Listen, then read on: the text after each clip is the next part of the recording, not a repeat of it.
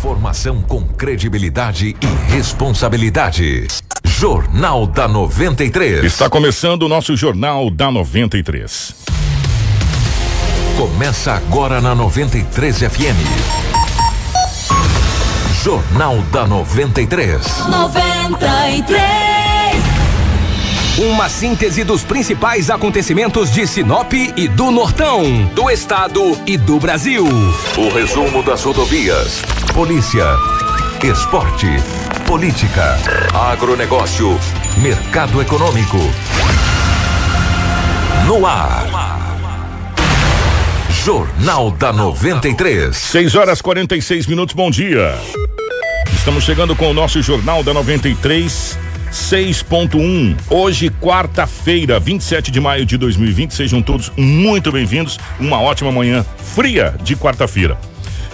Quem tem que produzir não pode esperar, né, meu amigo? Mitsubishi L200 Diesel a pronta entrega na Ásia Mitsubishi. Só uma picape 4x4 de verdade te garante força e resistência para enfrentar todos os desafios. Vá fazer um test drive e ganhe uma higienização do ar-condicionado do seu carro. Isso mesmo, quem fizer um test drive esta semana na Ásia Mitsubishi vai ganhar a higienização do ar-condicionado do seu carro de qualquer marca. Telefone 66 35 17 57 50 e o nosso WhatsApp é o 66 992 92 83 40. Na rua Colonizador Inho Pepino 5055 no setor industrial norte em Sinop. www.asiamitsubishi.com.br Junto com a gente também está a Roma Views. Precisou de pneus? Precisou de pneu de carga? Precisou de pneu de caminhão? A Roma View Pneus tem. É, meu amigo, e preparou uma super promoção para você. Ó, várias medidas com preços imperdíveis só na Roma View Pneus. As melhores marcas de pneus importados para caminhão você vai encontrar na Roma View Pneus. Pneus com qualidade, resistência e excelente para rodar com segurança e desempenho. Não perca esta oportunidade. Venha para a Romavil Pneus. Faça o seu orçamento personalizado pelo nosso canal de vendas. Anota aí, ó, 66 9 9900 49 45. Romavil Pneus, com você em todos os caminhos. Informação com credibilidade e responsabilidade. Jornal da 93. 6 horas 47 minutos, 6 e 47 nos nossos estúdios. A presença do Anderson. Anderson, bom dia, seja bem-vindo. Ótima manhã de quarta-feira. Muito obrigado, Kiko. Bom dia para você, bom dia também para quem está acompanhando. Nós estamos no meio da semana hoje, a última semana do mês de maio. Porém, estamos aqui iniciando mais uma edição do nosso Jornal da 93. Hoje, muitas informações e uma edição especial também com uma entrevista muito interessante para você aí que está é, recebendo auxílio emergencial, para você que ainda não recebeu, né, que está em análise. Você não pode perder essa edição de hoje e também as informações aqui de Sinop, da região, ou seja, uma edição bem repleta de informações para você, que pode acompanhar além do rádio também pela internet, né? Nós estamos ao vivo a partir de agora também no Facebook, no YouTube, no Instagram da 93FM e claro, né, pela TV Cidade Verde, a nossa parceira aqui 6.1 HD. Bom dia, Edinaldo Lobo, seja bem-vindo. Ótima manhã de quarta-feira, Lobo. Muito bom dia, um grande abraço, Kiko. Bom dia, Anderson. Bom dia, ouvintes da 93 FM. Hoje é quarta-feira e aqui estamos mais uma vez para trazermos as notícias. Bom dia para o nosso querido Marcelo, girando ao vivo dos estúdios da 93 FM, tanto para o Facebook, para o YouTube também para a TV Cidade Verde, a nossa live ao vivo aqui, o nosso querido Romulo Bessa na redação e também a toda a equipe da TV Cidade Verde 6.1 HD. Nós estamos chegando com o nosso Jornal da 93, as principais manchetes da edição de hoje. Jornal da 93. 6 e 49 Homem sofre tentativa de homicídio em Sinop. O secretário estadual de saúde confirma que o contrato com a empresa para abertura dos novos leitos no combate ao coronavírus no regional de Sinop já foi assinado. Casa pega fogo em sorriso e criança de 4 anos é resgatada por trabalhadores. E ao vivo, por telefone, o ministro da Cidadania, Onyx Lorenzoni, vai falar com a gente sobre o auxílio emergencial. E ainda a previsão do tempo para hoje e amanhã em toda a região. E claro, evidente, a partir de agora, as principais informações policiais com Edinaldo Lobo. Jornal da 93. 7 horas e 50. 7 horas, 6 horas e 50 minutos. 6 e 50, Lobão. Na chamada, tentativa de homicídio, já a gente já coloca que foi um plantão movimentado pela nossa gloriosa polícia. Lobão, bom dia, definitivamente. Um grande abraço a você, muito bom dia, bom dia a todos os ouvintes. É verdade que com uma tentativa de homicídio. Mas fora isso, foi até que relativamente tranquilo na cidade de Sinop, no plantão das últimas 24 horas aqui na cidade de Sinop. É, mas o cara tentou matar o outro, mas deu cinco tiros. O cara não é louco, não, velho. Sabe que horas? Hum. 17 horas e 10 minutos de ontem. E o nome da rua, Rua da Felicidade. Sabe É. onde é a rua da. É Parque das Araras. Eu morei nessa rua. Rua da, lá tem Rua da Felicidade, Rua Rua, da do Alegria, Amor, Rua, Rua da Amor, Alegria. Rua da Paz. Rua da Paz. Lá é só coisa boa. É Rua da Paz, Rua da Alegria. Ô, morei na Rua da Felicidade ali. Um E- ela, é- ela é bem curtinha. Né? Ela é Teve um amigo meu que morou na, morou na Rua do Amor. E ele era terrível. Ali pega da Rua das Primaveras, o bairro, ele compreende. Rua das Primaveras, ele vai até a Rua das Orquídeas. Isso. Primaveras É, Orquídeas. é, exato. Ele passa, tem a Avenida da, da, da Cibipiranos no meio. É um bairro maravilhoso ali. Sim, maravilhoso. É no final da. Pega a Rua das Primaveras, meu irmão, e desce, descamba. Você chegou no final, é bairro, lá. último chegou bairro. no final da rua, é lá. É, Rua do Amor, Rua É. da Felicidade, Ah, Rua da mesmo. Paz, entendeu? É. Mas de vez em quando na Rua do Amor tem uns desnamoros. Existe desnamoro não? Desamor. Desamores, Mas né? desnamoro existe? Não, né? Não, acho que não, Mas né? desamor. Ex-amor existe. Desamor, existe. Mas desnamoro não. né? Desnamoro. É, quando a gente é meio jovem, a gente pede umas namoradas e fala os desa- desnamoros, mas tudo bem, brincadeira à parte, entendeu? É, o que na verdade que ontem a polícia militar é, chegou em um bairro da cidade, na área central, e porque a polícia recebeu uma informação que um homem estava armado. Quando a polícia chegou no endereço o qual recebeu uma informação, eh, já viu o homem com as características que foram repassadas para a polícia militar.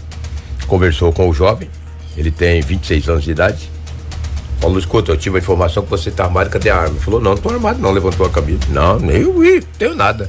Falou, cara, eu não viria aqui à toa é, com a informação que nós obtivemos. Ele falou, pode falar a verdade, minha arma está em casa. Ah, tá em casa, que arma que é? Uma 7, é, uma 6.35. Ele foi lá, entregou a arma para a polícia, com duas munições intactas, e foi conduzido para a delegacia municipal. Não adianta, né? Quando a polícia chega, se você tiver uma arma, melhor entregar logo. Se a polícia chegar e diz, ó, o que tu veio buscar está aqui, ó, toma logo. Pronto. Já acabou, acabou com toda a história. Agora querer negar, né? Negou, falou, não, tô com arma não, olha aqui, pode ver pra tu ver. Falou, não, tudo bem. Você não está aqui, mas a informação que nós Que obtivemos. você tem. Você tem a arma, estava com ela aqui portando, violento. Não. Falou pra te falar a verdade, tá em casa. Onde você mora? Eu moro aqui, ó. Tá vendo aquela casa ali, ó? Sim. Então vou lá buscar. Foi lá e buscou, já entregou. Não deu muito trabalho, não. Uma arma, uma 6.35 com duas munições intactas. O homem tem um apelido, a polícia foi direto no apelido, já conhecia o danado, entendeu? Falou, é fulano de tal. Ah, com aquele apelido lá, não teve jeito. Chegou, já foi direto nele também, entendeu? Ele entregou arma de fogo, uma, uma pistola 6.35, duas munições. O jovem foi conduzido para a delegacia municipal de polícia civil por posse ilegal de arma de fogo. Loba, por que posse, Loba? Posse porque ele não portava no momento. Estava no guarda-roupa.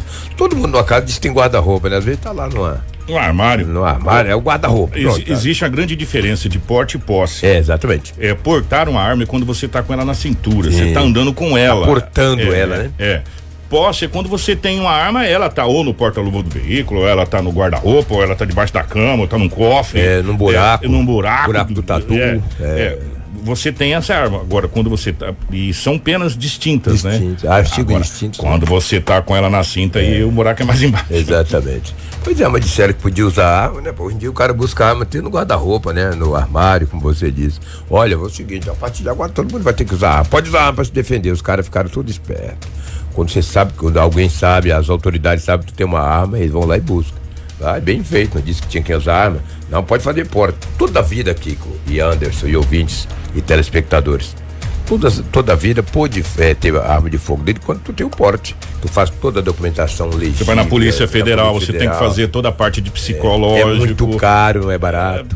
É, você consegue tirar. É, Agora alguém enganou aí, ó, tu pode usar uma arma, tá? Só que de qualquer forma, mesmo você tendo porte de arma, você não pode andar com ela na Sim, cinta. quem tem que andar com, com arma É na cinta é a polícia. Forças policiais. Forças policiais, o, o- a polícia, o exército, é a polícia militar, é a polícia civil, é, as forças de segurança. Ah, não, agora eu posso usar uma arma. Vai, vai nessa, bem feito, guarantando o lombo. Porque esse cara achando que podia ter arma, eu dou tanta risada, velho. Ah, agora eu vou poder ter uma arma, cara. Ah, vai, vai ter arma pra tu ver, seu morfético, pé peludo. Ontem, Kiko, era 21 horas e 40 minutos. quando a polícia fazendo rondas com uma viatura nos bairros das cidades, mais especificamente que na área central. Um homem estava à frente da viatura com a moto XRE 300. Opa, que motona, né? Uma XRE 300.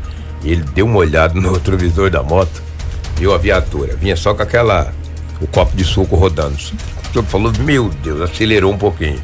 E aquela viatura parece que ela tem gasolina azul, cara. Parece gasolina de avião. Ela só. O motorista só pisa no acelerador, ela acelera. O bicho aqui anda, pelo amor de Deus, você tá aí louco. Ele Chega pega, rapidinho, né? Hã? Chega rapidinho.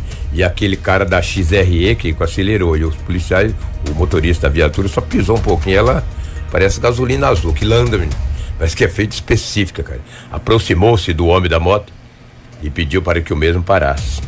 Ele parou. Então, como é que não para? Tá louco, ele trem atrás da gente, todo rajado, cara, tá louco, aquele copo de suco rodando, aquilo assusta, né? não é que ela assusta, assusta quem está dentro, né?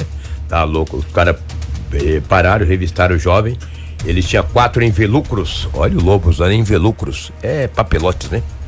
De uma substância aparentando ser cocaína e dois envelucros, dois, dois du- duas trouxas de substância análoga aparentando ser maconha. O jovem tem 22 anos de idade foi conduzido para a delegacia municipal de polícia civil com aquela XRE. Ele já não foi nem pilotando mais, entendeu?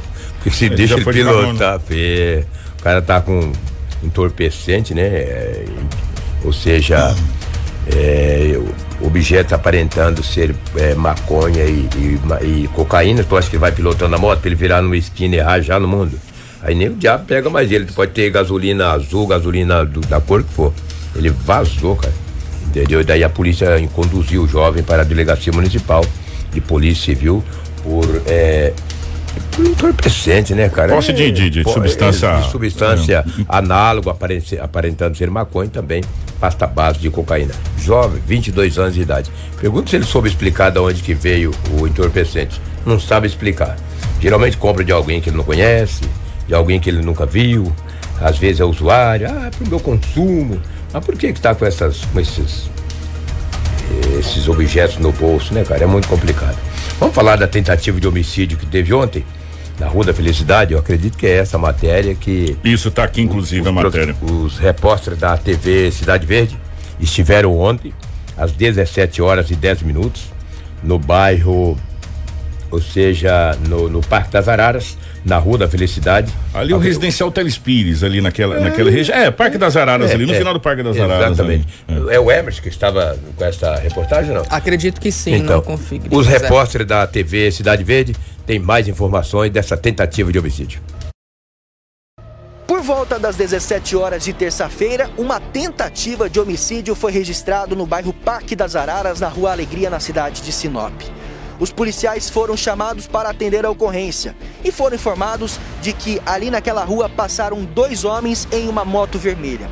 Um dos homens desceu da moto e puxou da cintura uma arma de fogo e atirou contra um jovem rapaz. Foram aproximadamente cinco tiros, mas os policiais encontraram apenas quatro cápsulas jogadas ao chão.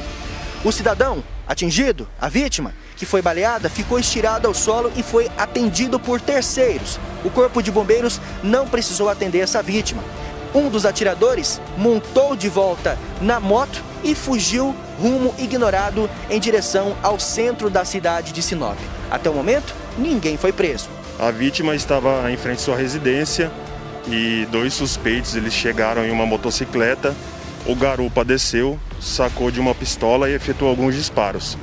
Testemunhas disseram à polícia militar que eram aproximadamente cinco disparos. A polícia militar encontrou quatro cápsulas no local. E a informação que nós temos é que as perfurações atingiram o braço, costas e costela da vítima. É uma moto XRE vermelha, é isso? A gente, a Polícia Militar está trabalhando ainda para pegar essas características nesse momento. A vítima possuía algumas passagens, inclusive por, por roubo, roubo e receptação. Felicidade, obrigado ao nosso querido Emerson. A- a- filmou até a formiga perto da cápsula no chão ali. Formiga curiosa, hein? cara? Curio- Formiguinha curiosa. Essa foi a, a ocorrência mais grave. Mais grave. Você viu, teve. você viu que o policial falou aí que a vítima tem passagens por, Por roubo. roubo, que é o artigo 157, e por furto, 155. Ninguém leva lapada de graça, né? Lamentavelmente, né? Lamentavelmente. E daí a polícia recolheu que quatro cápsulas de uma pistola está anexado ao boletim de ocorrência para ir para o inquérito. A polícia civil agora tenta identificar os autores desta tentativa de homicídio. À luz do dia, gente. 5 horas da tarde? 17 horas e 10 minutos, 17 horas. À luz do dia. Foi lá e só escutou os tampeiros. Pá, pá, pá. Todo mundo correu da Rua da Felicidade pra Rua da Alegria, pra Rua do Amor. Rapaz, aí nessas- misturou tudo. Nessas alturas do campeonato, você Ah. vai pra rua que dá, meu irmão. Qualquer beco. o cara ficou lá agonizando, gritando. Pegou tiro no braço, nas costelas, nas costas. E, e, de novo o mesmo molde operante. Chega É. na moto, desce É, o garupeiro, faz os disparos, sobe. Vê o cara da garupa que geralmente está com a arma, quem está pilotando a moto fica com ela funcionando. O cara da garupa que deve ter muita coragem, depois de você descer 17 horas e efetuar os disparos. Disparos. Aí tentou contra a vida desse jovem que tem aí 23 anos de idade. Um jovem que, segundo a polícia, ele já tem várias passagens, que disse aí o tenente, falou nos microfones da TV Cidade Verde. É o que tínhamos aí de setor policial, os fatos ocorridos aí nas últimas 24 horas na cidade de Sinop. Obrigado, Lobão. Um abraço. Grande abraço. Ah, gente, nós vamos fazer um, um negócio diferente hoje, porque a gente precisa entrar em contato com Brasília agora, então nós vamos para um intervalo, é rápido, é questão de três minutos. Na volta do intervalo, nós já vamos voltar com a entrevista com o ministro da Cidadania, Onyx Lorenzoni, para a gente falar sobre esse auxílio. Tem muitas dúvidas sobre essa questão do auxílio, enfim. Então fica aí, é rapidinho, é questão de dois minutinhos, a gente está de volta aqui no nosso Jornal da 93, aí sim com a entrevista com o ministro Onyx Lorenzoni. Informação com credibilidade e responsabilidade. Jornal da 93.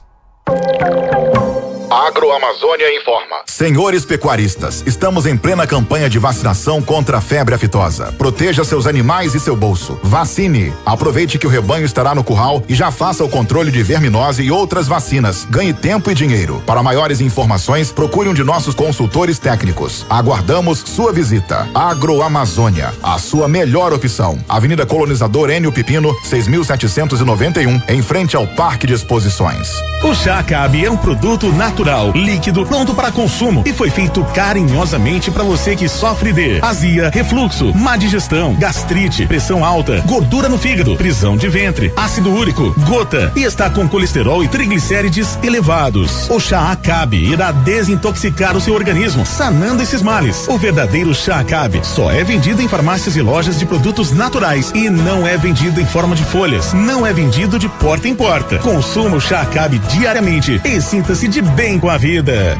A Preventec, Medicina e Segurança do Trabalho, é uma empresa completa. Realiza exames ocupacionais, elabora programas e desenvolve treinamento com certificado relacionado a NRs, com clínica de fonoaudiologia, audiometria tonal e vocal, Bera, PAC e teste da orelhinha. Vem para a Preventec, de segunda a sexta, na Avenida das Embaúbas, 2065 Centro. Telefone 3531 1590. Preventec, feita para a sua empresa.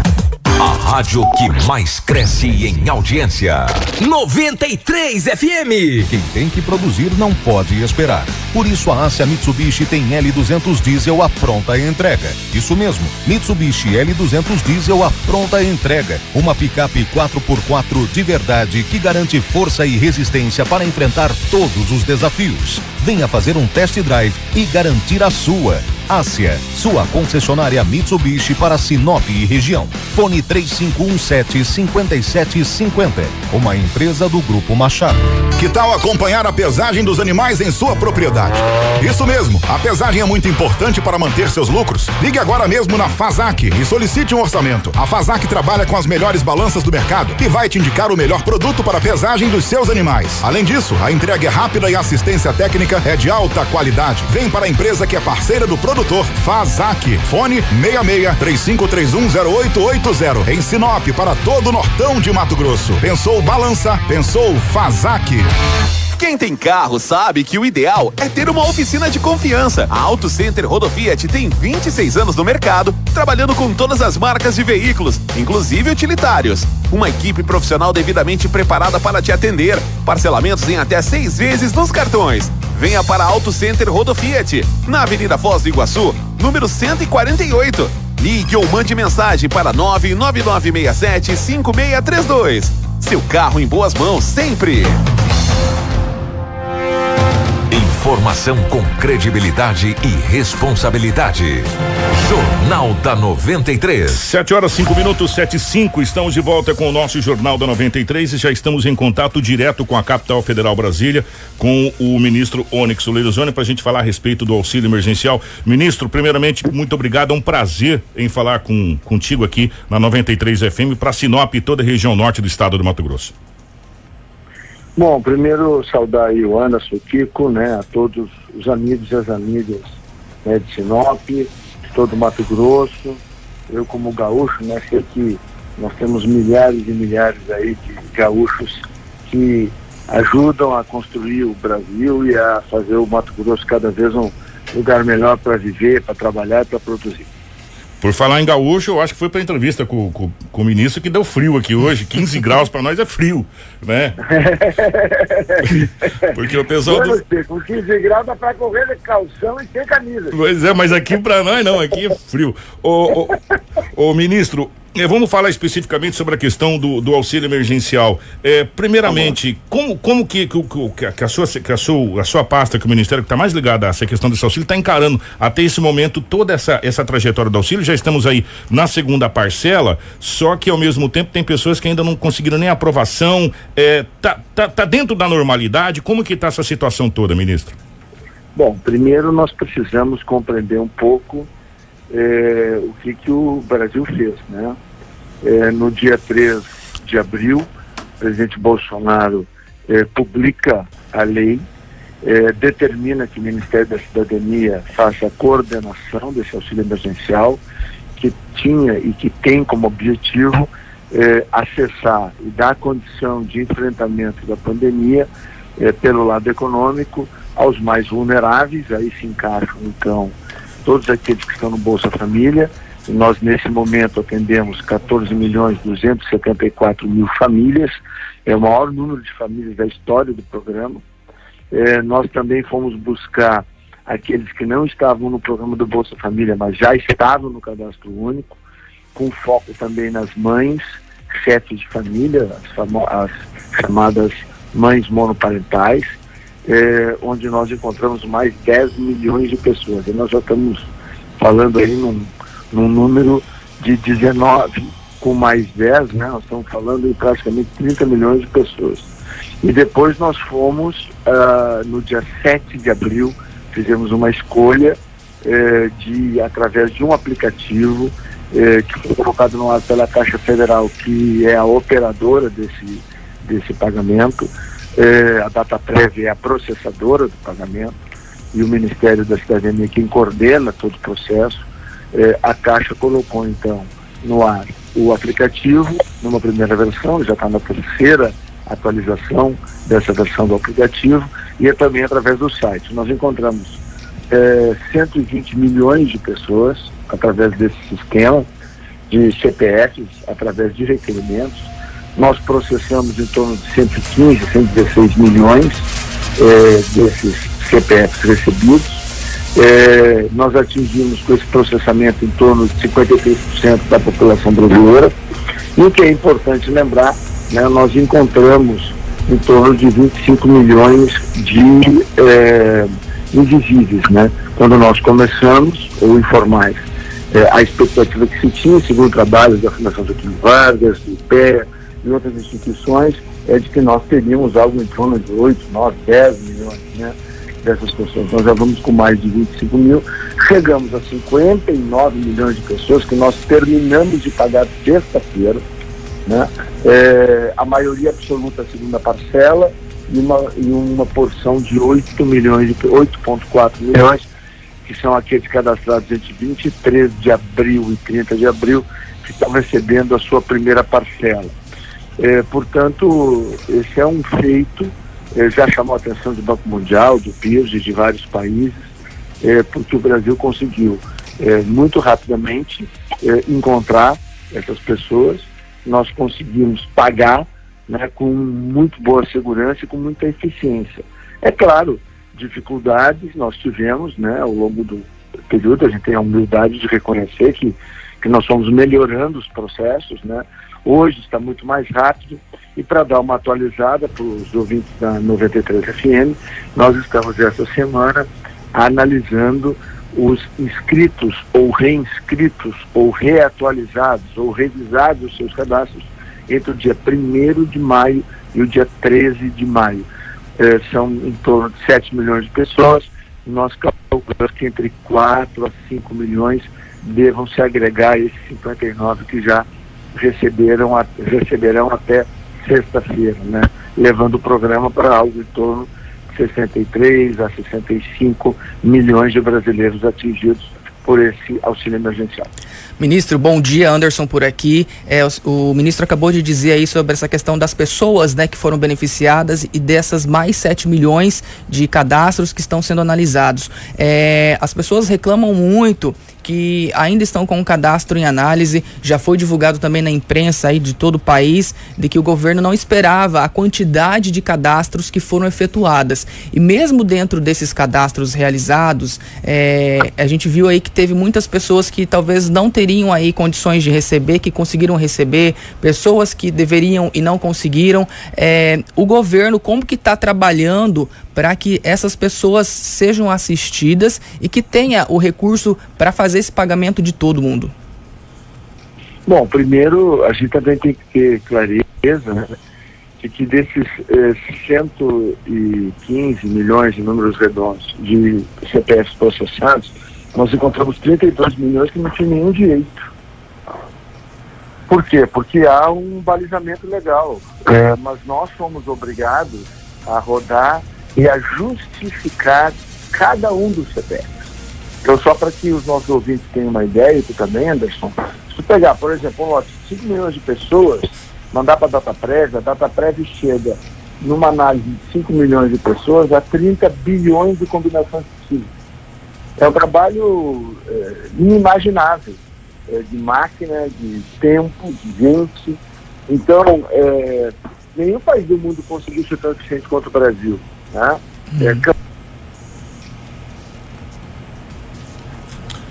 Tivemos um pique, é, acredito, na, na ligação. Se separam, mas não formaliza a separação. O marido vai lá no dia 7, 8, 9, 10 de abril, se cadastra, relaciona os filhos. Um ou dois dias depois, a mulher se cadastra, relaciona os filhos. Quer que levou o dinheiro? O marido. Por quê? Porque ele se apresentou em primeiro lugar como chefe de família. Esse é um dos problemas que nós temos. Né? E aí não repassa o dinheiro para a mulher que está com os filhos em casa, para a ex-mulher que está com os filhos em casa. É, outra situação, é, a família se cadastra com várias composições. Então aí ele vai para um processo de análise mais é, detalhada. A máquina, ao mesmo tempo, é inteligente, ao mesmo tempo é burra, né? porque ela só processa as, as questões que estão, é, vamos dizer assim, muito claramente colocados nos critérios. Vamos para um outro exemplo, tá? É, por, é, nós encontramos lá ainda na segunda terceira fase do programa, em abril, 75 mil presidiários é, que estavam prontos para receber, e claro, nós fizemos a atualização da base de dados do Departamento Penitenciário do Ministério da Justiça e nós bloqueamos, né? Bom, depois veio uma decisão da Justiça dizendo que aqueles que estão no sistema aberto, eles têm direito a receber. Então, nós tivemos que refazer todo o cadastramento para poder fazer o pagamento. E aí tem a seguinte circunstância, por, vamos, vamos, vamos ficar na, no mesmo exemplo que eu usei. O marido não pagou a pensão alimentícia da família, é, uma família que é divorciada, por exemplo, é, que cabe ao marido pagar a pensão para os filhos. Aí foi emitida uma ordem de prisão para esse marido, para que ele pagar, a fim de que ele pagasse a, a, a pensão alimentícia para os seus filhos. Ele paga a pensão alimentícia, não é preso, mas no sistema lá do Ministério da Justiça está lá ordem de prisão para ele. E aí o que acontece? Aí nós, sem uma análise posterior e sem uma análise, é, é, vamos dizer assim, separada do procedimento, a gente não consegue saber se ele tem ou não tem direito. É, uma outra situação, a pessoa, por exemplo, estava com contrato formal até fevereiro. Aí em fevereiro ela foi demitida. Né? Vamos lá que não tivesse nem Covid na cidade dela nesse período, não tem nada a ver com a doença, é uma questão da empresa. É, essa pessoa recebe auxílio de desemprego, né? ela já tinha mais de 24 meses de carteira e tal, então pega ela em abril e maio recebendo as últimas duas parcelas. Quando é que ela vai poder se inscrever para receber o auxílio emergencial? Só depois de, de receber a segunda, a, a terceira parcela do, do seu auxílio de desemprego, por exemplo. Então são muitas as variáveis é, que a gente tem que levar em consideração. Isso realmente é muito difícil. Nós, inclusive, estamos trabalhando junto aos Correios e a DataPrev para conseguir é, facilitar, por exemplo, nós temos é, mais vulneráveis, população de rua, pessoas que têm dificuldade de, de chegar a um, é, a um equipamento que precise da internet, né, que seja digital.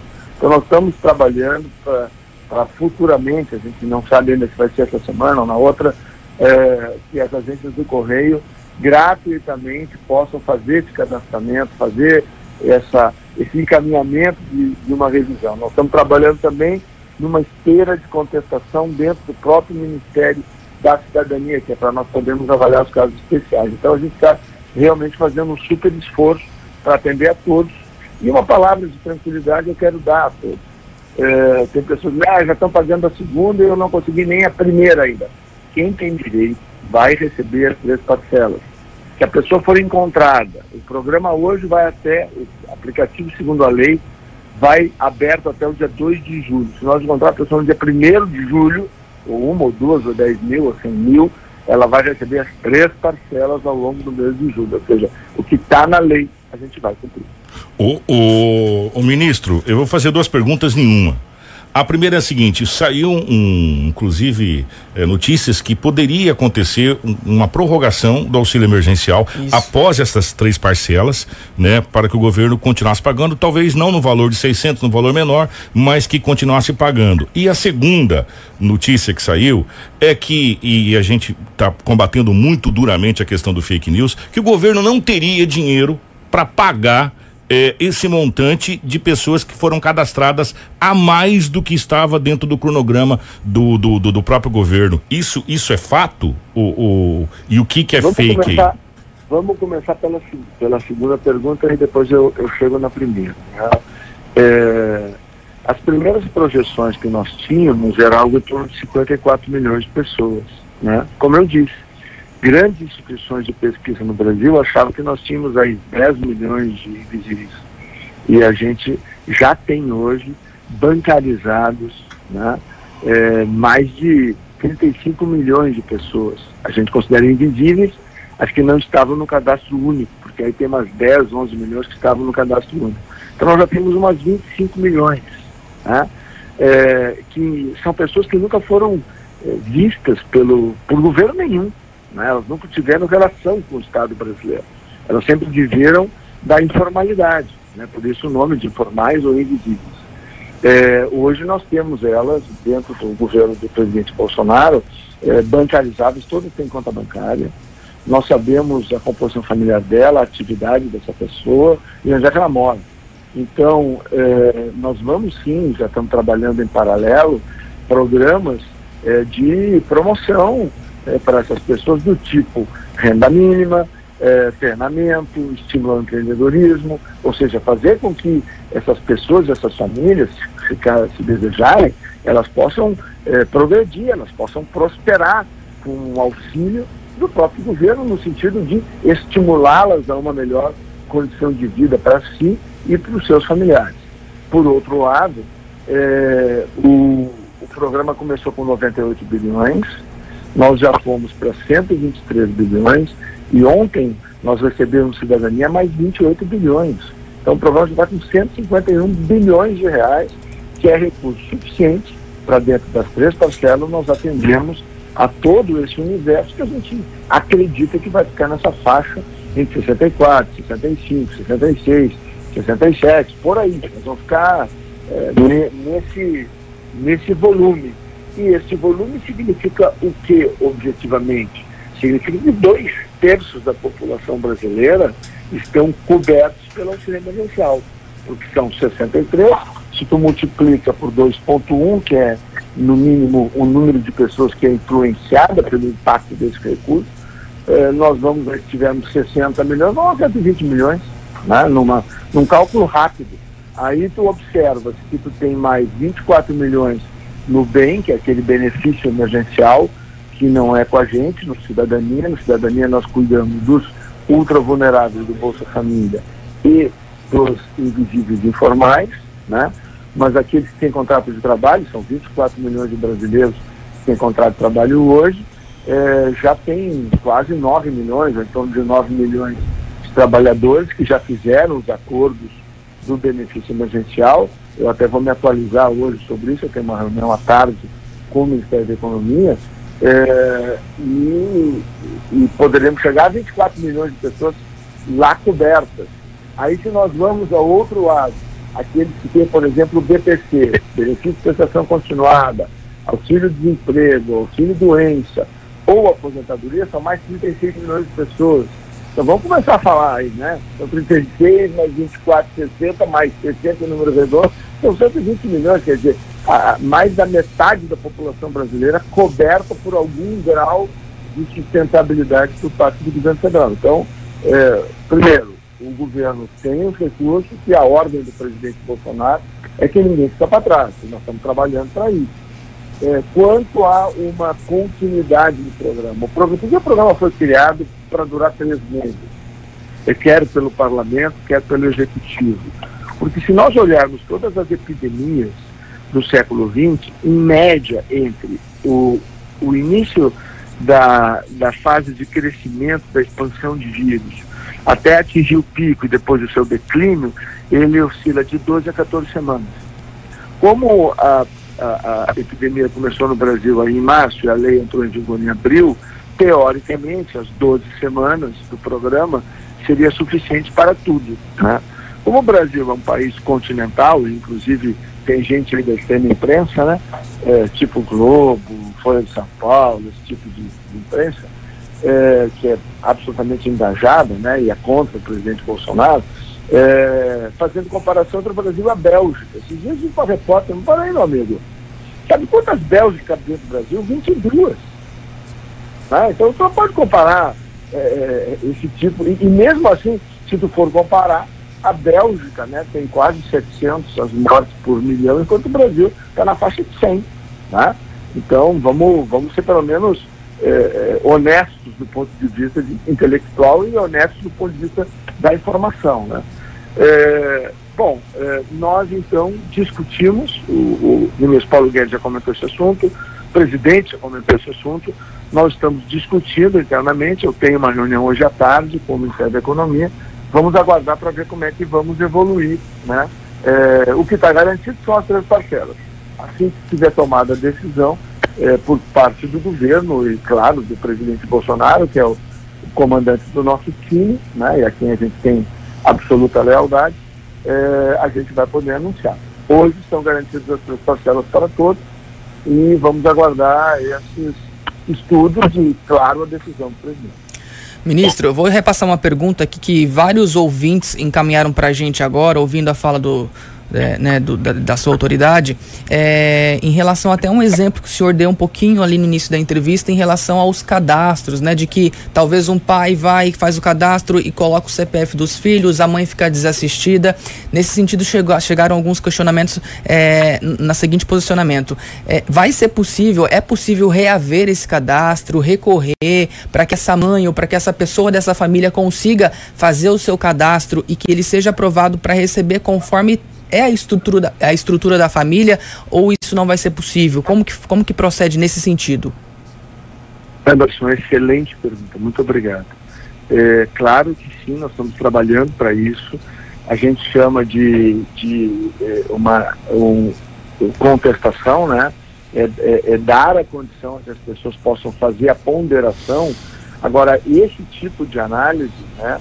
Nós estamos montando as equipes lá. Eu acho que eu estou com a expectativa de anunciar no início da próxima semana, né? O acesso pelo 121, que é o nosso telefone lá do Ministério, é, ou através do site lá do Ministério da Cidadania, porque esse tipo de situação, é, Anderson e ouvintes, né, e também o Kiko, é, precisa da, da, do olhar humano, quer dizer, não é a máquina que faz isso, sabe? É, eu até brinquei, né, que a máquina é muito inteligente, mas às vezes ela é burrinha também. É, porque ela só faz aquilo que está programado. Agora, esse tipo de análise, né? Bom, aqui a gente teve uma esperteza, aqui nós estamos prejudicando uma mãe que tem dois filhos menores, né? E precisa de meios para alimentar esses filhos. Então, esse tipo de consideração, a gente precisa do olhar humano, precisa de um técnico que vai analisar documentos, os dados, para poder fazer o que é que tem que fazer, que é justiça, né? Então, por isso que eu disse, a gente vem trabalhando com humildade, a gente sabe que teve que fazer muitas correções. Eu brinco que o aplicativo da Caixa era um Fuca, depois ele virou um sedã automático, agora é quase um SUV, né? Quase uma SUV, quase uma caminhonete. É, por quê? Porque, bom, agora ele tem o tutorial, ele é uma conversa de WhatsApp, ele orienta as pessoas. Então, do primeiro aplicativo, lá do dia 7 de abril, ao que está no ar atualmente, nós evoluímos muito. Né? A gente tem que também pensar o seguinte, lá os americanos mandaram cheque, né? É, nem 20% dos cheques enviados, não sei se foi 40 ou 50 milhões de cheques lá, foram descontados até hoje, porque lá um desconto de cheque dos Estados Unidos leva de uma semana a 10 dias, né? Diferente aqui que a gente acredita no dia e na hora, né? Que está combinado. Então, é, nós vamos sim é, anunciar é, na próxima semana, eu espero, né? Esses canais para a compensação. É, daqui até lá, o que as pessoas podem fazer ao consultar o site da DataPrev, DataPrev Auxílio Emergencial, né? É, lá tem a condição de cada pessoa, se tiver qualquer dúvida ou é, cadastro inconclusivo, coisa desse gênero, entra no aplicativo da Caixa e recadastra. É, segue direitinho ali os passos do aplicativo, porque aí isso nos obriga a correr de novo no, no sistema. A pessoa às vezes tem, por exemplo, o nome da pessoa, Maria Tereza é, da Silva Pereira. Ela bota Maria Tereza Silva Pereira. Não tem o DA, mas lá no CPF dela tem o DA, não roda, trava. Por isso é importante colocar os dados exatamente como estão nos documentos, né? Ah, pô, a, mãe, a minha mãe nasceu dia. Uh, uh, né, o, o, o, nascimento da fulaninha é 6 ou é 7 de maio? Né? É 6. Agora, se lá na, na receita tá 7, trava, porque uh, apresenta um descompasso, entendeu? E, e, como a gente tem um grande problema de tentativa de fraude, o sistema é rígido. Né? Uhum. Então, por exemplo, é, nós já tem mais de 300 processos inquéritos abertos na Polícia Federal, já foram presas duas ou três quadrilhas. É, a gente enfrenta as dificuldades, né? É aquela coisa que vocês conhecem aí, que nós lá do Sul conhecemos muito, né? Pela proximidade com os países de língua espanhola, né? que aí ela lê e ela trampa. Quer dizer, sempre tem um espertalhão aí que tenta, mesmo numa situação dramática como essa, tenta levar o mais. Só para que vocês tenham uma ideia, a lei, a lei foi votada no final de abril, ela, o presidente assina no dia 2 de, de abril, que é uma quinta-feira, e ela é publicada dia 3, que é uma sexta. Se não me falha a memória, é isso. Aí 4 e 5, isso mesmo, 4 e 5 de, de, de, de abril é um final de semana. Nesse final de semana, mil sites, mil, tentaram pegar os dados das pessoas eh, para fornecer o auxílio emergencial. Desses, no levantamento que a gente fez com a Polícia Federal, em torno de 180 mil pessoas forneceram seus dados completos para os fraudadores.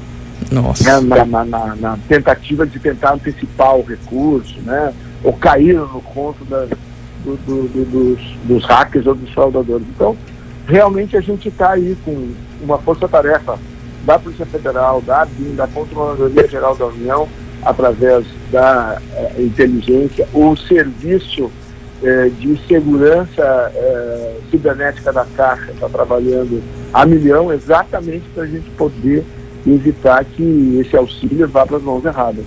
O... E mesmo assim faz o mesmo problema, porque, bom, somos humanos. O ministro, para a gente fechar, eu sei que a gente tem um tempo delimitado, é, mas o senhor falou uma coisa que me chamou muita atenção e a gente tem que analisar todas as coisas com o copo meio cheio, ser otimista em tudo. Né? Se a gente for pessimista em tudo, a gente acaba ficando meio, meio neurótico. Mas o, o, senhor colocou na sua fala uma situação que chamou bastante atenção. Esse auxílio emergencial, é, claro que com toda essa situação horrível que o mundo está atravessando com mortes, é, para o Brasil e para a sua pasta especificamente, apontou um universo e um prisma, o qual nenhum governo teve eh, noção até agora, que foram esses invisíveis, como o senhor mesmo colocou, que apareceram no cadastro do auxílio emergencial. Isso abre um, um outro leque de possibilidades também para es, esses informais, como já aconteceu, inclusive com o MEI eh, em outras em outras ocasiões, abre também para o ministro e para o Ministério da Cidadania um, um, uma, uma outra uma outra via, uma outra mão para colocar essas pessoas na, na, na, da informalidade na formalidade, ministro. Ah, com certeza, Kiko. E dizer uma coisa muito importante aqui, né? Presidente Bolsonaro, desde os primeiros momentos né, dessa pandemia, foi o primeiro grande líder né, político em toda a América Latina a chamar atenção né, é, que nós deveríamos ter equilíbrio ao tratar desse assunto e olhar o todo. Né. Nós tivemos aí por várias semanas milhares de cidades brasileiras trancadas em lockdown ou sem atividade econômica eh, por conta do nada. Eh, cidades que eh, tinham o, o, o, coronavírus mais próximo, estava a mil quilômetros de distância, e as cidades ficaram paradas desnecessariamente. Né? Então o presidente deu, e aqui eu faço uma defesa veemente, todas as condições para que o Ministério da Saúde, ou as secretarias estaduais de saúde, as secretarias municipais de saúde, eh, pudessem se preparar para enfrentar o vírus. Nós temos um volume significativo de óbitos. Se nós tivéssemos uma pessoa perdida a vida, já era uma tragédia. Né? Eu sou um cara de muita fé, eu boto todo dia meu joelho no chão, eu peço a Deus para que proteja o Brasil e livre o Brasil da doença. E, e dê conforto para essas famílias. Agora, é, é, proporcionalmente a, ao volume e à estrutura brasileira, eu tenho muita fé de que o Brasil será dos países que vai responder melhor ao coronavírus, apesar das dificuldades apesar das perdas. Né? É, se nós, é, se qualquer um que comparar de maneira isenta a forma como o Brasil está enfrentando a enfermidade e a forma como países europeus, ou mesmo os americanos os canadenses enfrentaram a enfermidade, os números brasileiros são, graças a Deus e graças ao esforço desses heróis aí que são enfermeiros, auxiliares de enfermagem, médicos, né? É, é o Brasil vem é, tendo uma resposta boa em relação a essa, a essa enfermidade. E o presidente Bolsonaro deu todas as condições para que o Brasil pudesse enfrentar. Agora, ele apanhou muito, porque ele disse, parei, mas tem que olhar para o outro lado, tem que olhar o lado da economia também. Eu reconheço, Kiko e Anderson, que é difícil esse equilíbrio. Eu reconheço que ele é complexo. Mas, bom, se a gente olhar a história da América Latina, nós vamos descobrir que a fome, a miséria e o desemprego mataram mais do que qualquer epidemia na história da América Latina. Isso é fato, isso é verdade. Se alguém tem dúvida, olha para o nosso vizinho aí do lado da Venezuela. Nós vamos identificar exatamente o que eu estou dizendo. Então, é, é, o presidente é, é sempre teve essa visão de olhar o todo. E quando ele, quando ele nos determinou que ninguém ficasse para trás, que a gente montasse essa gigantesca rede de proteção social, é, que hoje atende só no âmbito dos vou dizer, dos mais vulneráveis, da, dos moradores de rua, dos é, invisíveis ou informais, seja lá o nome que a gente dê para essas, essas pessoas, essas famílias, que são aquelas que ele diz sempre, trabalham de dia para comer de noite, a gente tem que se preocupar com eles. É, é, é os administradores, os gestores, quer eles sejam federais, estaduais ou municipais, têm grande responsabilidade nisso porque esse equilíbrio tem que ser buscado. A gente não pode esquecer o Brasil que nós herdamos. O Brasil da desconfiança, o Brasil que as pessoas não tinham confiança interna, não tinham confiança externa. Nós trabalhamos muito duro o ano passado é, para justamente poder recuperar isso e nós recuperamos. O Brasil vinha num crescimento espetacular em outubro, novembro, dezembro, janeiro, e aí fomos todos, como o mundo foi, surpreendido pelo coronavírus. Agora, quem é que vai recuperar o Brasil? Se o Brasil puder, e, e o esforço está sendo gigantesco de poder manter a economia brasileira e agora superado mais um mês, 45 dias, eh, essa epidemia, o Brasil tem que mergulhar no trabalho. E, e todas as cidades onde eh, se tenha boa estrutura de retaguarda hospitalar, que tenham poucos casos de Covid, tem que voltar para trabalhar. tem que proteger os nossos idosos. Mas o Brasil tem que voltar à sua atividade econômica, é, porque, como corretamente disse o presidente, eu finalizo aqui, nós é, temos que ter uma visão do todo, porque fome, miséria e desemprego matam e matam muito. E o Brasil não quer isso. O Brasil quer, na verdade, é poder enfrentar da melhor maneira essa doença que veio lá da China e poder ter condição de retomar o seu desenvolvimento. Eu conversei e volto a conversar hoje à tarde de novo com a ministra Tereza Cristina, conversei na semana passada, ela me honrou almoçando comigo, é, e ela me contou que a maior exportação brasileira de grãos da história do Brasil tinha sido em abril de 2017, 12,4 milhões de toneladas. Pois muito bem, em pleno Covid, em plena doença no mundo, o Brasil vendeu 13,7 milhões de toneladas no mês de abril de 2020. Então a gente, de novo, né, o Mato Grosso é um grande exemplo disso, a gente tem e terá no agro brasileiro uma grande alavanca aí para o Brasil se recuperar, buscar voltar a crescer, se Deus quiser, é, recuperar a senda que a gente estava indo de crescimento, geração de emprego e melhoria geral da qualidade de vida dos brasileiros. A gente viu que a gente tem um presidente apaixonado pelo Brasil e que usa toda a sua força, todo uh, o seu coração para fazer com que todos aqueles compromissos que foram assumidos em 2018 sejam cumpridos, ou seja, servir o Brasil, defender a família, a propriedade, a nossa liberdade, fazer o Brasil gerar emprego e renda e poder voltar a crescer. Esse é o nosso destino, é a nossa missão e o time Bolsonaro, liderado pelo nosso presidente Jair Bolsonaro, faz isso com muito amor pelo nosso Brasil. Ministros, é, assim, só para arrematar tudo isso mesmo, é, o senhor falou dessa questão econômica e do Mato Grosso, né, com o agronegócio contribuir para para a recuperação dessa economia pós-pandemia. É, hoje a gente está vivendo um dia de cada vez. Né? O senhor disse que hoje à tarde tem uma reunião com o ministro Paulo Guedes da Economia para definir outras medidas. É, pode ser bem breve para a gente fechar. A gente sabe que Mato Grosso foi o único estado do país a construir um hospital fixo, não é hospital de campanha para combate ao coronavírus, né? Com auxílio aí do governo encaminhando recursos. É, além disso, que já está sendo feito desse auxílio emergencial, a gente teve o anúncio aí talvez também né, do pagamento do FGTS pós aí o auxílio emergencial. Já se é estudado, como eu disse, é, é, a gente precisa viver, viver, um dia de cada vez, mas já se é estudado é, esses outros incentivos para várias áreas, tanto no agro quanto também para a economia aí né, do, do setor setor privado, é, da, da, da oferta de serviços, da mão de obra autônoma também, para que a gente consiga se recuperar de uma maneira mais rápida, entre aspas, é, e que o Brasil possa aí, talvez, ainda esse ano já co conseguir voltar à normalidade?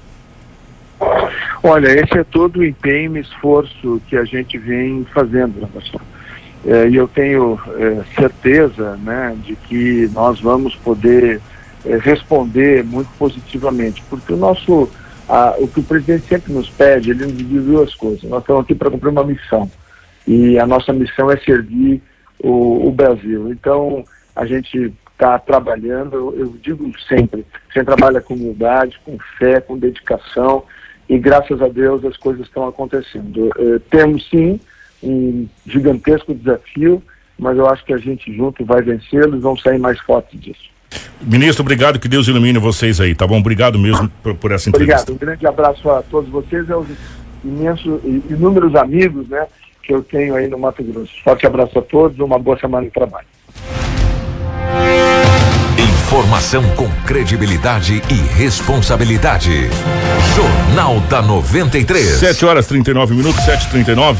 É, agora, depois dessa entrevista, que a gente ficou muito feliz com o ministro Onyx Lorenzoni, da, da, o ministro da Cidadania. A gente vai para previsão do tempo para saber como é que vai ficar esse tempo, porque tava friozinho, foi o ministro que trouxe o frio lá do sul pra cá, né? Como vai o tempo e a temperatura? Previsão do tempo 93 FM. Pois é, nessa madrugada aí fez em torno de 13, 15 graus, né? Fez. Eu sei, Tava gelado o, o, o, o, clima aqui em Sinop hoje, né? E para saber como é que fica hoje, amanhã, se essa semana vai permanecer assim, nós vamos diretamente à Sigma Meteorologia para conversar com o nosso parceiro Gabriel Cassol, que é meteorologista. Bom dia, Gabriel. Vai continuar gelado por aqui, pelo norte de Mato Grosso? Como é que fica? Diz pra gente. Bom dia a todos os ouvintes da Rádio 93 FM e telespectadores da TV Cidade Verde. Aqui é Gabriel Cassol, meteorologista da Sigma Meteorologia. A previsão para esta quarta-feira na região médio norte do Mato Grosso, que abrange municípios como Sinop, Cláudia, Itaiangá, Itaúba e municípios próximos, é de sol com variação de nebulosidade durante todo o dia, devido à presença de uma massa de ar seco que atua sobre o estado do Mato Grosso.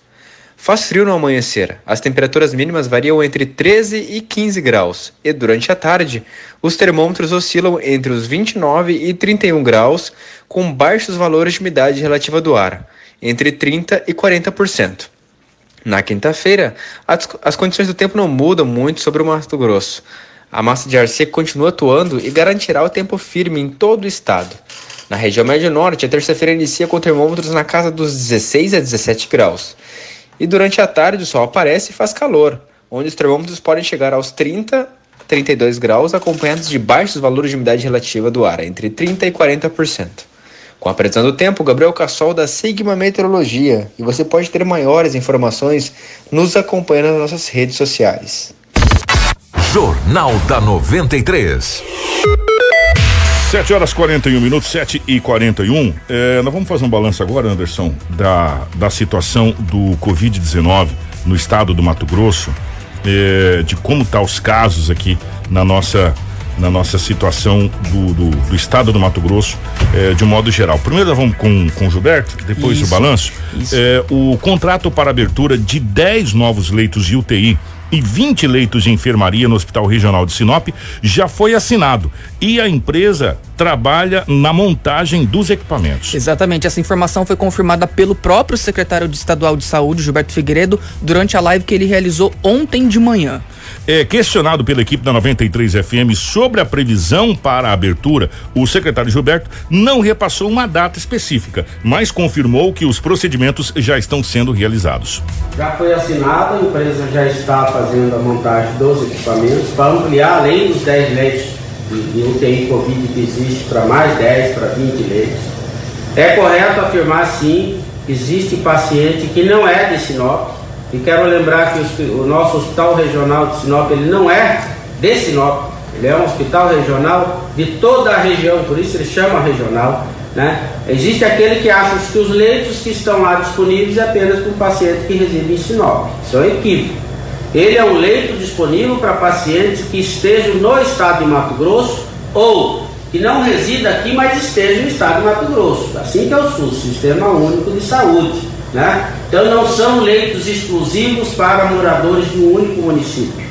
Se tiver uma vaga em uma UTI de Sinop e ela não existir no município de Cuiabá, vai para lá o paciente precisar do leito de UTI. Assim como é correto afirmar que se for um paciente de Sinop e região e não houver leito disponível lá, ele virá para Cuiabá. Então são leitos de UTI disponível para o estado de Mato Grosso, não exclusivamente para nenhum município. Eles estão estrategicamente distribuídos no estado para que haja uma logística mais fácil, mais econômica, menos sacrifício para o paciente de se deslocar em grandes distâncias, mas não há exclusividade de leito no estado de Mato Grosso. Informação com credibilidade e responsabilidade. Jornal da 93. Ó, 7 horas 43 minutos, 7 e 43. Só para reforçar então, gente, o contrato foi assinado. Inclusive, ontem o secretário estadual disse que provavelmente amanhã ele estará aqui em Sinop para acompanhar todo esse procedimento ali no hospital regional, tá?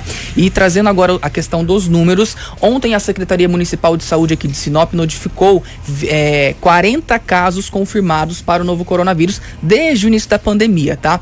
Desses 40 casos, oito deles foram registrados em laboratórios particulares aqui do município que já estão credenciados ao LACEN para a realização dos exames. Até esse momento, 10 pacientes estão em isolamento domiciliar e três internados na unidade de terapia intensiva UTI do Hospital Regional de Sinop. No entanto, o município já tem 25 recuperados, ou seja, 62,5% dos positivados para Covid-19 não estão mais com vírus. Isso, desde o dia 16 de março foram encaminhados ao LACEN 179 amostras para a realização desses exames e dessas 179, 139 deram negativo para a Covid-19. A gente sabe que Sinop já contabiliza até o momento dois óbitos em decorrência da doença Covid-19, como o Kiko falou, 25 pacientes estão recuperados. De acordo com o relatório epidemiológico biológico das amostras, duas amostras, aliás, permanecem em análise aguardando o resultado e outras seis foram descartadas por não se enquadrarem no padrão laboratorial de análise. Todos os resultados liberados estão no sistema gerenciador do ambiente laboratorial. Fazendo agora um- uma análise já estadual, de acordo com a atualização sobre os números do coronavírus em Mato Grosso, que foi divulgada pela SES, Secretaria Estadual de Saúde, na noite de ontem. De terça, eh, de segunda para ontem foram eh, confirmados 151 novos casos da doença. No boletim da secretaria divulgado, a morte divulgou também a morte do idoso de 88 anos que morreu em Juara na segunda-feira. A Secretaria Municipal de Saúde do município havia divulgado, porém, a Secretaria de Saúde não tinha feito a inclusão desse óbito no boletim. Entretanto, uma outra morte em Rondonópolis que ocorreu no domingo dia 24 não estava no documento emitido ontem. Isso, exatamente. A gente trouxe essas duas mortes ontem, né? Que foram quatro, na verdade.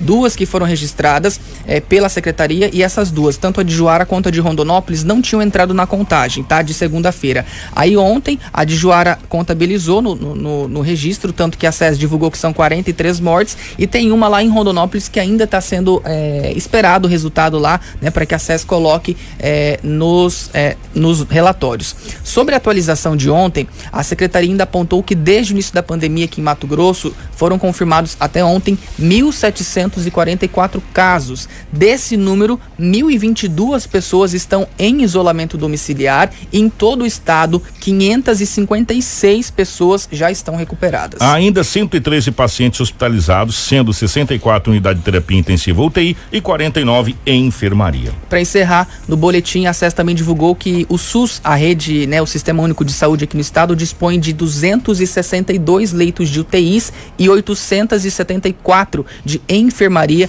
que são especificamente para pacientes com o coronavírus. É, o, só pra gente fechar mesmo o nosso jornal, vamos dar essa notícia que é importante. É uma das maiores feiras agropecuárias de Mato Grosso, a Expo Lucas, que seria realizada entre os dias 31 de julho e 5 de agosto, foi cancelada devido à pandemia do novo coronavírus. Gente, não foi adiado, foi cancelado o evento. O anúncio foi feito na manhã de ontem pela diretoria do evento. Exatamente, essa decisão ela foi tomada em conjunto, né? É, e além da pandemia, também a situação econômica que se mostra um pouco instável nesse momento. E é claro, as recomendações das organizações de saúde em relação à questão de aglomerações, né, Kiko? Isso foi também um fator chave aí para o cancelamento da Expo Lucas. É, a comissão organizadora afirmou que não foram vendidas cartelas e nem camarotes para a Por isso, não seria necessária a devolução de valores, quer dizer, não teria maiores transtornos no cancelamento, só sim o evento em si. Exatamente. Além, é claro, do tradicional rodeio, né, dessas feiras, é, da, da movimentação, haveriam shows também nacionais com o Luan Santana, Michel Teló, Joelma, o Felipe Ferrari e também o Zé Neto e Cristiano,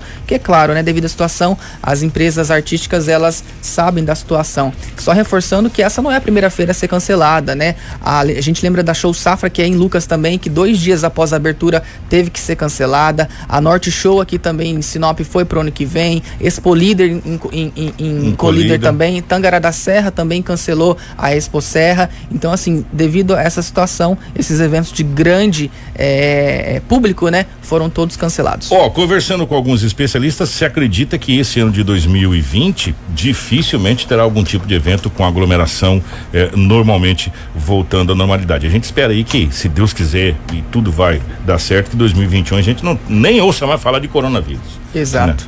Né? Anderson, grande abraço, meu querido. Vamos embora. Gente, muito obrigado, tá? Obrigado a todos que acompanharam o nosso jornal, tanto pelo rádio quanto aqui pela internet. Muitos comentários aqui na nossa live também. Obrigado. Obrigado a todo mundo pela audiência. Você da TV Cidade Verde que também acompanhou aí.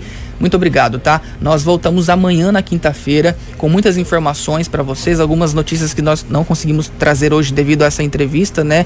É, que a gente conseguiu é para vocês, é, a gente traz amanhã. Mas durante o dia vocês podem acessar o nosso site rádio93fm.com.br e a gente vai fazer aí é, transcrever tudo que o, o ministro disse, vocês vão poder encontrar no nosso site também. A gente volta amanhã então às 6h45 e ótimo dia. Grande abraço pro Marcelo, grande abraço pro Edinaldo Lobo, grande abraço pro Rômulo, eh, em nome do Emerson, a toda a equipe de jornalismo da TV Cidade Verde 6.1, nosso jornal da 93 6.1 fica por aqui. Nós voltamos amanhã, se Deus quiser, ele querer a partir das 6h45. Na sequência, manhã 93. Informação com credibilidade e responsabilidade. Jornal da 93.